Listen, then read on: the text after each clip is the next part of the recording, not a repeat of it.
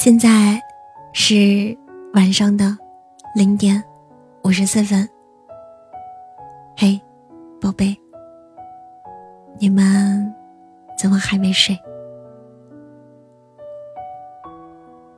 我知道是陪我到现在了。那我给你们讲个故事，这个故事呢叫《大圣》。讲完这个故事呢，我们可要乖乖睡觉了。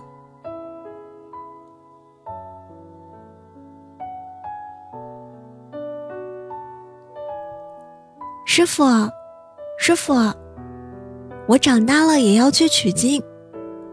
小和尚抬头嚷道：“孙悟空实在是太酷了。”方丈叹了口气，伸出手，抽走了小和尚手中的《西游记》。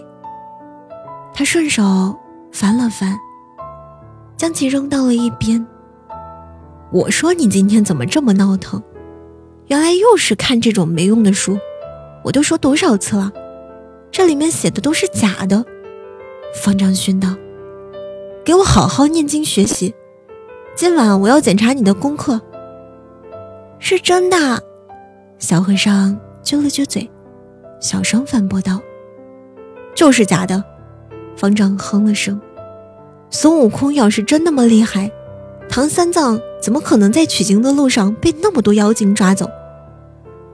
那是因为孙悟空都说了是假的。方丈提高声音打断道：“世界上根本没有孙悟空，甚至连妖精都没有。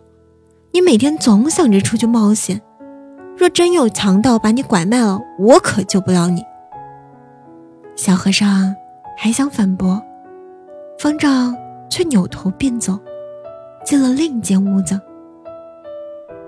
真的有吗？我小时候明明见到过的。小和尚冲方丈背后做了个鬼脸，气鼓鼓的想到。然而说是见过，那段记忆却实在是太过模糊了。小和尚讲出来也只会被师傅嘲笑。他从小父母双亡，被方丈收养。十几年住在一起，说有机会见到齐天大圣，小和尚自己都不相信，但他始终相信这个世界上真的有齐天大圣的存在。夜深了，小和尚辗转难眠，他咬了咬牙，似乎下定了什么决心。小和尚看了眼师傅的房间。确定其睡熟后，偷偷的取出了自己下午便收拾好的行李，蹑手蹑脚的摸出了寺门。寺外寂静的很，月光洒下，照亮了小和尚脚下的路。日月交替，三天很快过去了，小和尚却越来越失望。这三天，不要说齐天大圣，小和尚真的就连随便一只小妖都没能见到。终于，他准备的干粮见了底，只得无奈的顺着原路返回。猴子挥了挥手中的金箍棒，松了口气。在他的身边，有妖精蹲在地上。瑟瑟发抖，退休都不让人省心，和当初那人一样死心眼。猴子无奈的耸了耸肩，重新化为方丈的样子。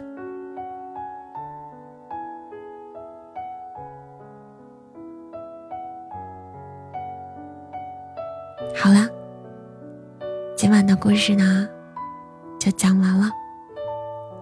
希望今天晚上都有一个美美的梦，也希望你们永远是我的齐天大圣。